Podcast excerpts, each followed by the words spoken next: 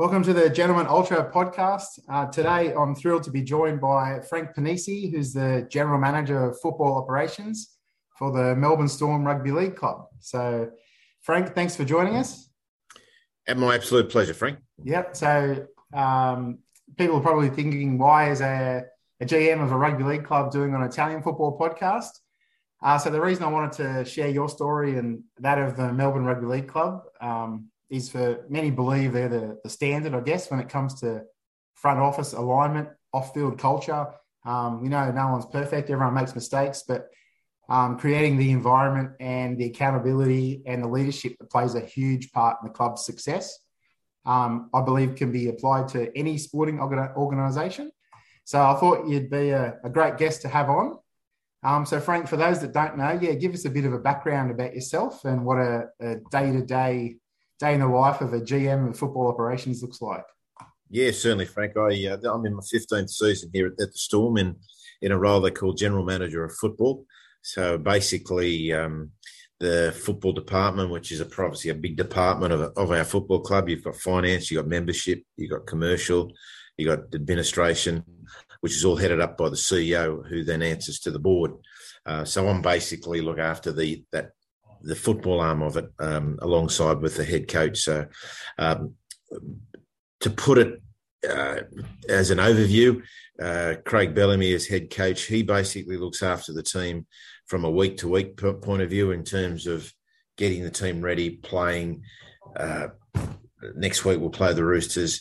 All his, well, not all of it, but the vast majority of his time and attention is focused on beating the Roosters next week. Um, I look beyond that. I look beyond um, what's happening in two weeks, three weeks, six months, and what's happening next season, um, everything outside. So what we try to do is just the head coach, what he's really good at is coaching the football team, so that the more we can take off the head coach role, I basically look after everything else. And we, we you know, we work in tandem. Um, So, you know, it, obviously there's a there's a high degree of communication, you know, that, but again, is knowing each other's focus. His focus is to win the game this coming weekend. Mine is to look everything after everything else. So in a nutshell, that's, there's a lot more to it, but that that's a, that's a summary of the role. Yeah. So you came, uh, when you finished your career, you moved into like a development role in the New South Wales Rugby League and working with John Quayle, who's a highly, very... very well-known sporting administrator in Australia, probably arguably one of the best. Um, and, but after that, in the academy area or development area, I guess, um, you, you moved across to rugby, and that was in Europe and South Africa. Yeah, what experiences did those, did you bring back to your career nowadays? Yeah, look, um, you mentioned that I, I did get in the role of the um, Coach and Development Academy at Narrabeen, part of the New South Wales Rugby League. I was there for six years. I was six, spent six wonderful years, uh, both from an enjoyable point of view, but really set a, a fantastic basis um, and foundation for me for where I am today, because the, the job was very much multi, multi-skilled. It wasn't, we, you know, there was, as the name suggests, coaching and development, but there was a lot of coaching that was coaching broad-based kids, just your everyday kids in, in schools and in camps. We did a lot of elite training with the elite players. We we coached the coaches. You know, we did a lot of administration things like at Royal Easter Show and halftime entertainment. So it was a, it, I had six years of doing that where I just had a, a, a high degree of different skill. So my, so I was able to, um, and which has really come to help me as years gone by. After the academy, I actually then, I went to a club, Manly. I was there for a long time and, and again, looking after their junior rep and coaching at the top end. So I started, um, I suppose, narrowing my focus towards the coaching. Um, and then, as you said, I, I jumped over to um, um, rugby union. It was just, um, I started, when I was at Manly, we I got involved with the, the Wallabies through Rod McQueen, just exchanging ideas. And and I met a fellow by the name of Tim, Tim Lane, who was his assistant, and Tim got me involved and ended up going over to France for two years coaching. Um, I did a bit with South Africa Springboks as a consultant and, and ended up with three years in England before I came back. So it was a wonderful experience. And, and you mentioned someone um, pretty important to me, John Quayle. John was a, an unbelievable mentor to me, um, and I still speak to John every now and then. Um, you know, John was the C E O, at, and he was, you know, when I was, he was C E O of the, the New South Wales Rugby League when I was at the academy, and he was just a great role model, just a great mentor. But I remember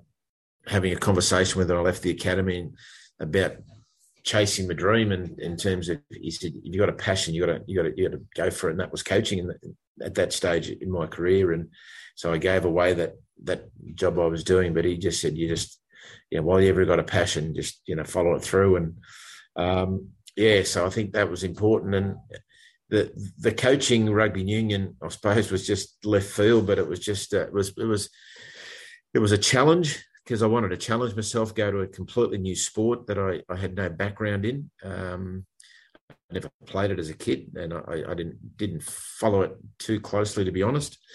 Uh, it was a challenge of going to a new sport. It was a challenge going to a new country, uh, like France, um, where they didn't even speak the language. Uh, so I had to learn a new language, had to learn a new culture, had to learn a new game.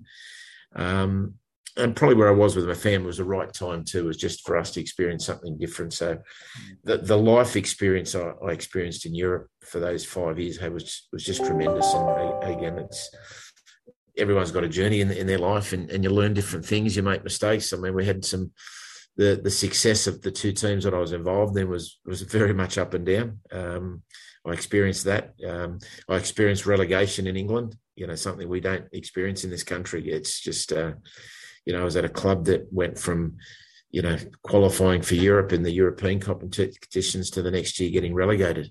So you moved across, and you did a bit with the South African national team. What was, and that was post-apartheid. Um, that would have been an incredible experience, given what had happened in the past, and, and bringing that team together. Um, what was that like off the field to work in that environment? Well, I had two experiences in South Africa. The first one was way back in ninety-three when I was at the New South Wales Rugby League Academy. Uh, it was just, a, I think, a year or two after apartheid had um, been dissolved. And the, basically the world had opened its arms up to South Africa again after basically, um, you know, shutting them out for years because of apartheid. So, and one of the things the Australian government offered uh, South Africa was... Um, It was uh, was Aussie sports in schools, so in primary schools. So it was they they wanted to send a program where they sent Australian coaches over to work with South African um, coaches in, in the townships uh, on sports. So they selected four sports. They selected two sports that were very common to the, the people in the townships, being soccer and uh, netball. And they also wanted to select two brand new sports that was completely foreign to them, but and that was baseball and rugby league. So I was um, uh, I was selected to be the, the Australian Rugby League representative for that Aussie Sports and Project. So we spent uh, first time was six weeks in ninety-three. Uh, about this time it was ninety-three, and October, November uh, ninety-three, just working with teachers, trying to get the game of rugby league. And it was, that was incredibly rewarding, because it was, you know, these are the people that have been suppressed by apartheid, and suddenly there we are eighteen months later, we, we are showing, you know, we're giving them education and on coach education. It, it was just tremendous. It was just so rewarding and satisfying. You know, it was, um, um, it was starting, rugby league was starting to get a bit of a, a foothold, not, not a strong one, but start, um, and then it was just a combination of some probably not strong administration in South Africa itself, but probably more so is when the um, Super League A R L war then hit in ninety-five, only two years after, that everything was thrown, all the plans had been thrown out the window. And then again, I went back in two thousand three with the, with, with South African Springboks, which was completely different. You're working with, you know, the Springboks are the team of South Africa, and, you know, it's... Um, It, it it was an interesting time in their in their development um, because they were still uh, they were coming to grips with uh, integrating everyone. So it was um, I was treated unbelievably well by you know by everyone involved. But it was a it was a challenging time for South Africa, to be honest with you, in terms of how they integrated um, all their population players in with the, with the same team. And Um, yeah, I think, you know, I think where they are now, they're, you know, obviously a lot, doing a lot better than they were probably in two thousand three, but it was, again, part of that journey, just a, a an amazing experience, because it was, there was so much more than rugby. It, there was a lot of these off-field, you know, the cultural issues and where they come from, how they were brought up. It, it was fascinating. Yeah. You know, just it sounds like they're all all like building blocks for the foundations to to set you up for what's happening now. Yeah, you know, yeah. Like, uh, they, they, a lot of them were carrying a lot of baggage from all those years ago, and it was kind of it was um it was hard for a lot of them hard to let go. And um, I think the generations are changing over there now, and it's it's completely different. But um, yeah, it, it, it was certainly an incredible experience. Mm-hmm. So you you arrived at Melbourne Storm in two thousand seven, is that right? Yeah, just after they won the premiership in two thousand seven. So as I said, we uh, um, had a season to run. Um, at Northampton Saints, um, but we got relegated. So um, no need make, for a defensive coach. No need a defensive coach when you get relegated. And Fairfield was got shown the. So um, I went to, back to France for a little while. I consulted for a, a rugby union called called Brieve. I lived on a uh, a country, a French country farmhouse for a couple of months. Um, uh, it was it was great. You know, we had no T V, hardly an internet. It was just a. Uh, and then yeah, this role came up, so I was asked to, would I be interested, and um, yeah, and, and I arrived here in November two thousand seven, and yeah, a couple of early hiccups early on, but it's been a wonderful fifteen years. Yeah, so transitioning across to Italian football, so I know I don't know how much of Italian football you do follow, but you know, at any level, regardless of the organisation, um, how important the off-field is. And how important like alignment and identity is with the the, the front office, the ownership, um, the coaching staff. Um, how important are all those foundations? And what did you find when you first turned up at Melbourne? I'm guessing it was different to what it is nowadays. Oh yeah, well, yes and no. There's, there's a lot of differences, but there was also a lot of similarities. I think, you know, I spoke about my own foundations and. Um, you know, in my professional life when I first went to the academy and how it set me up. For where I am today. Um, clubs are the same. So when this club was formed in nineteen ninety-eight or the back end of ninety-seven, you know, they had some wonderful leaders, you know, especially in John Reba, who was the founder of the club and the, the initial chairman. And, and the club was built on really strong foundations. You know, they had a, it was very much because everyone was imported into Melbourne, both playing and uh, coaches and, and football staff, no one, they, be, they, they really generated a very strong family Uh, field of the club, and, and that hasn't changed. That's that's but that was so. Those foundations were set early. It was a club based on doing everything at the absolute best. Like don't be second best, be the best. You know, John coming from the Broncos had that mentality. You know, because the Broncos were joined the competition ten years before that, and in a, in a market when they, they want to do things, they want to do things differently, but be the best. So there's always been that. Strong desire to succeed and, and be the very best or be your very best. So that was said early, Frank, and, and I think those things have never changed from the club. So it's like, you know, it's uh, I tell this story a lot. My, my, my father at eighty-seven years, eighty-six years of age, he still builds, would you believe? Um, not not as much as he did, but he's always been a, a massive advocate on, on how the foundations of a house is so important because, you know, whatever happens in years, if the foundations are strong, it'll take any storms or whatever hits the house or whatever. So, and football clubs are no different. So found, the foundations here were really strong from day one. So, and um, in all the, you know, certain downtimes we've had and, and, and, and crisis and whatever, I think because those foundations have been strong through those early days, I think that's kept us intact. And, you know, um, so when I got here at the end of oh seven, you know, they've just won a premiership, but there was a couple of things really evident back then. It was a lot smaller staff and the staff's grown enormously since. But, you know, there was a very strong leadership from the players. That was really evident. Probably where I'd been in rugby union overseas, I didn't see that. I, I saw... Um, a lot of good individuals, but I didn't see them as strong as a strong group leading. So that was really evident. Um, and a strong leader in, in Craig Bellamy, you know, whatever. So it was, and like anything else, the team has just won the premiership. Um, you can tell it's built on strong foundations, and and there wasn't too much wrong with it. It was only so I think sometimes when people come in in those roles, they try to do things their own way rather than assess the situation and say, you know what. Um, they're going okay. How can we make? How can I? How can I? My role make it better, rather than trying to change it because I because I'm new. I'm the new general, so I want to change.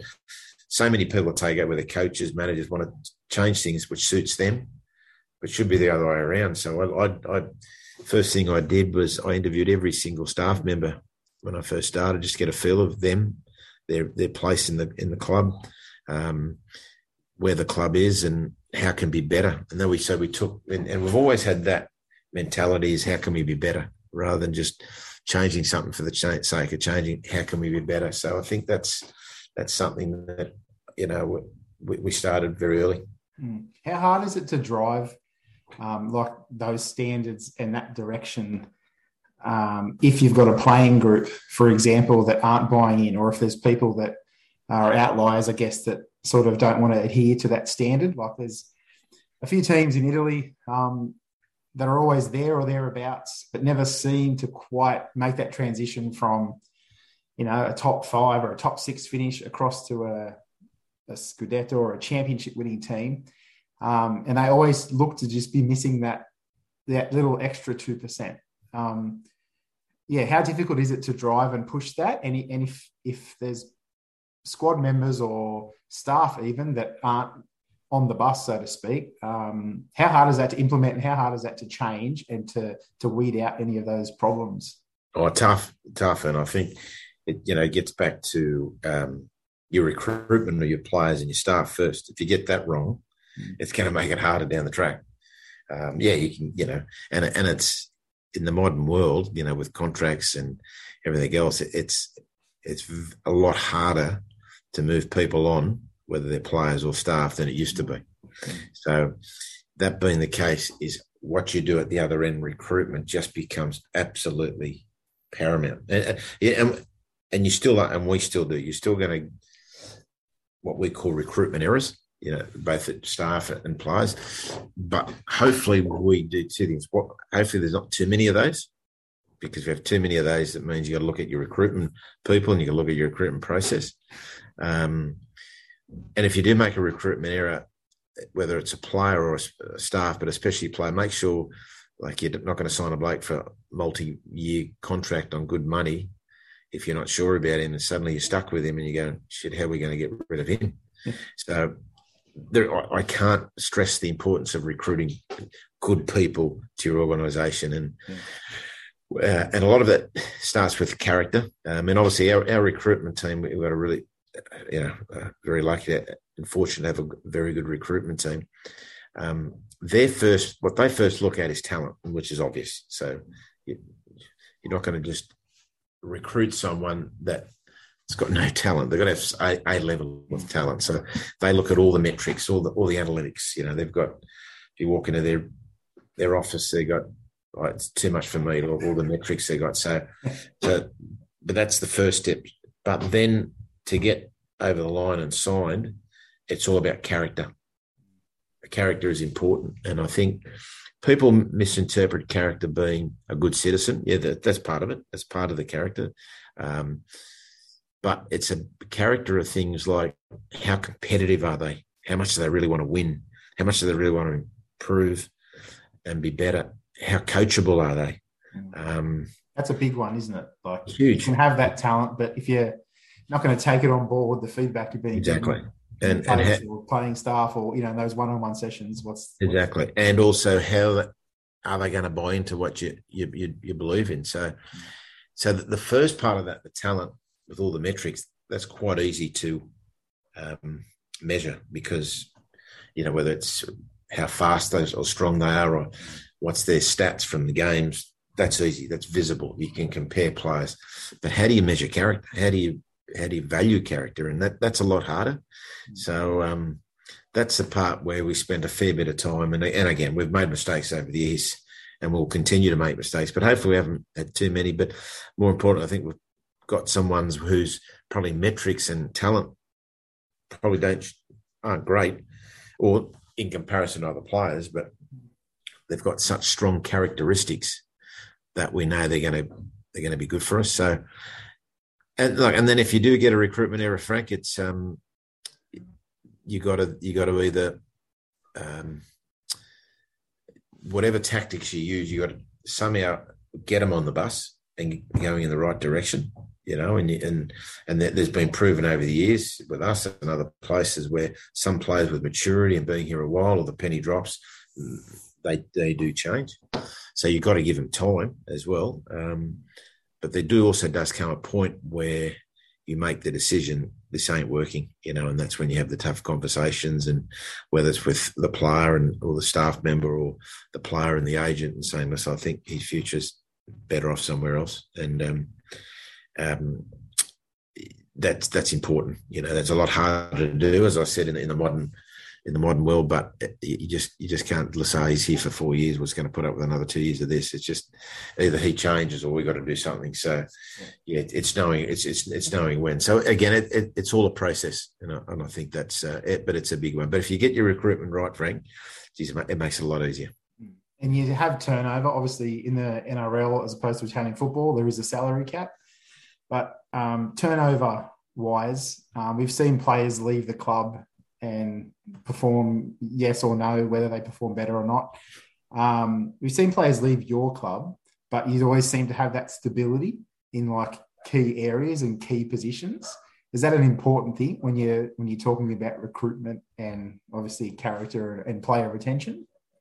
It, it's enormous. It's, it's, it's, um, well, you know, certainly the last twelve years, it's something that Craig and I have, um, we don't want to lose any players. So we want to keep all of them, but we know that's impossible with the salary cap, and the better they get and the more success you have, you're not going to be able to, A, afford them, and B, is that, you know, they're like a Nico Hines last year was where we're going to play him. You know, he wants to play every week. So, but what we do um, prioritise is that there are certain positions on a footy field that we just need, and we need the very best. Um, and, and now the same now, in football, the same in any yeah, sport, really. Yeah, there's just certain, but then they're just, and... And then after that, well, then we'll know there's going to be some fallout, but then we'll try to keep as many players as we can. The other area too, if they're outside of that um, um, spine in our position, those key positional players, there's also leadership's a big thing. We we don't like, you know, I'll give you a perfect example. Christian Welsh is a player that doesn't play in those spine positions, but he's a very strong, influential leader around the group. So leadership, um, uh, if I, because not every player's got leadership, but when you've got some players that have got some definitive leadership skills, well, then they take a priority as well. So I think as our retention is based on key positions and, and good leaders. And I was just going to touch on that next. Um, you guys have sort of been known at your club for having like emerging leaders come through, and someone like Christian Welsh, um, like Ryan Papenhuisen, those guys, you can you can you can visibly see them taking on more leadership across the last twelve to eighteen months, two years, given the turnover. Um, those that that leadership and that definition of that leadership, um, how important is it for uh, uh, not only there to be a club captain, but to be a, a base underneath those guys? Um, to be ready to step into that that void when they when the captain or club captain does depart. It's it's a very important part of our, our leadership program, because um, and we were guilty like any any other, any other organisation over the years. We just put a leadership cap on a, on a player. We thought, well, he's been here X amount of years. You're a leader. Bang, there's there's a cap. And mm. but leadership is a skill, just like passing or tackling or you know or scoring goals. Um, Swerving, it's a skill. And if it's a skill, you got to practice that skill, and you got to educate the skill. You got to teach that skill. So, yeah, some players show more leadership skills than others, just like they do with all the other skills of, of the game. But you just can't throw them into a, into a group and say, now you're a leader. And I think we did that for too long. So it probably happened with us is that um, it was about two thousand fourteen where we were very fortunate. We had three of the best leaders that I've seen at playing level, and Cameron Smith, Billy Slater, and Cooper Cronk, but that they were that they were so dominant as leaders and so influential as leaders. It also had a downside to it that what what happened with the others is that there was a big gap between them and the rest of the group in terms of leadership. So all they carried so much responsibility and influence on the group, and as good as they were, but it was having an adverse effect on them because they were carrying an, a big burden. You know that's Well, two of them were having kids and had kids at the time, and and everything else, and they're playing State of Origin, Australia. There's a lot. So we we're putting a lot of pressure on these three players. And the other thing too is that we looked ahead, and, and while I'm that sorry, then the rest of the group kept saying you could just you could just feel it. They weren't saying it, but you could, well, Cooper will say, just stand around and just waiting, essentially yeah. waiting for them to make a decision yeah. on the field or off the field. It worked, yeah, because they were running, and so basically the gap became that big. So, so the other thing too, we we looked at ahead to where we are now, you know, and said, well, when these three retire, who's going to be the leaders of this club? And it was scary. We looked around the room and thought, we're in a bit of trouble here. So well, that's when we came up with the emerging leaders, is we've got to somehow find out the best leaders. And the emerging leaders program is basically teaching and giving experience to players about leadership before we put them in the leadership group. So it'd be like a, you know, it's um, getting a mentoring, kid out. Almost like a mentoring program. Yeah, it is. It's like, you know, if I use it in football terms, you get a, a, a good young talent player, and you put him straight in, straight in the first team. You know, you you, you got to teach him something before you put him in, in there. So, yes, and then we, you know, we dedicate. I think Nick Maxwell from Collingwood A F L had just retired that year, and um, he came to speak to the, the players once, and we really liked his story. We liked the way he went about him. So, and he was a leader of a, of a big club here in, in Melbourne, and he was a self-proclaimed a leader that was taught to be a leader rather than a natural leader. So we put two and two together and said, you know what, I think he can run our emerging leaders program. So, you know, for years up to twenty twenty, he basically ran our emerging leaders. So he just worked on the leaders and taught them everything about being a leader. And um, and and then the best of those go into our senior leaders. So it's just like, like any other pathway, we develop in the emerging lead. Some don't all get through, Frank. Some put up the hand and say, this is not for me. Beautiful. That's the other beauty about the program. And the others get the confidence to be a leader, and, and then suddenly when they become a senior leader, they've they've had some training for it. And at the top of that, speaking of leadership, good segue, but at the, t- the top of that tree, um, you've got Craig Bellamy, who's, you know, arguably one of the greatest coaches of all time, especially in particular in the modern era. Um, what role does that stability and and that leadership play across the, the club? So, you, you know, like in Italian football, you see turnover of coaches. You know, we've had sides this year have three and four coaches just in one season. Um, how difficult do you think that would be from, you know, in your role? And on the opposite end of the spectrum, um, how great is it to have someone who's been in his role since two thousand three and won multiple, you know, what, four premierships, five minor premierships, off the top of my head, like my son reminds me, and a couple of World Club challenges. Um, yeah, like essentially that stability, how how big a part does that play on the club and on the team? And on the opposite effect, how much do you imagine, uh, how much chaos would three or four managers, like if you could imagine working for three or four coaches in one season, what would that do for a club? Oh, let me answer the first part of the question. You know, the stability we've had here, uh, not just with Craig, but uh, uh, we've kept a lot of staff for a long time here.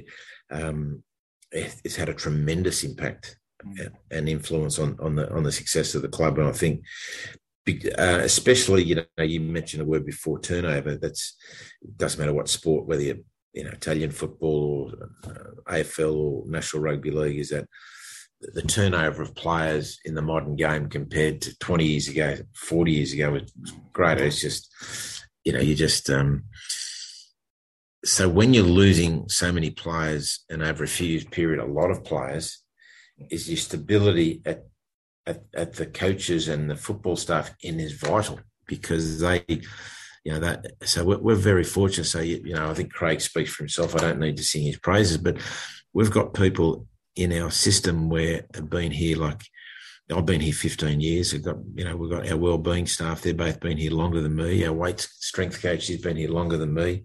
Um, the assistant coaches, two of them played here and were life members here that came back and became assistant coaches. The other two coaches uh, are sons of who've been here since they were young. Um, we've had That's okay. Like, it's okay to turn staff over. Yeah, exactly. At the right time. Is that, that correct? Am I wrong in assuming that? It is, uh, as long as it's it's it's um, it's, and each year we probably have one to two new staff. Some years done, but it's when you have those multiple changes, you know, four one year and another four the next year and five the next year. Because yeah, in Italy, they bring their whole staff with them. So you well, know, it's a great point. That's a great one we can lead on to, is that, you know, and one day, and hopefully not for a while, but it's going to happen, is that, you know, Craig's going to finish. And, you know, we've already spoken that about it as a club. And it will be, my role at the moment is to to keep as many of the key staff here past Craig's contract. So when the new coach comes in, he won't be given, if a coach comes in, well, I want my whole staff, well, he's not going to get the job. Now, of course, being a coach, you're going to allow him to bring in certain people, but we've got that much D N A here of people that have been here a long time and are good at their job and they're good people.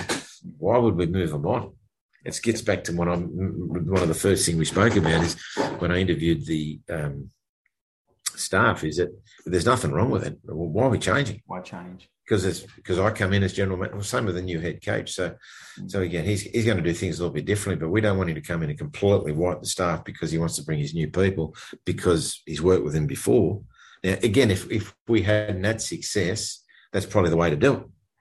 But if you've had sustained success for a while, the idea is to keep all this D N A, all this, you know, and um, we're not going to keep them all, but if we can keep a large part of it, it's going to make the next coach's job a lot easier because he's got all this intellect and D N A and um, I P that it's just valuable. So I think stability at not just the head coach but and the head manager is people around him um, because then they can pass on to the players the D N A about the place, the history about the place, the values and everything else we, because they've lived it and they've been here a long time. And, and, and as a leader, it doesn't matter how good you are, you can't do it on your own.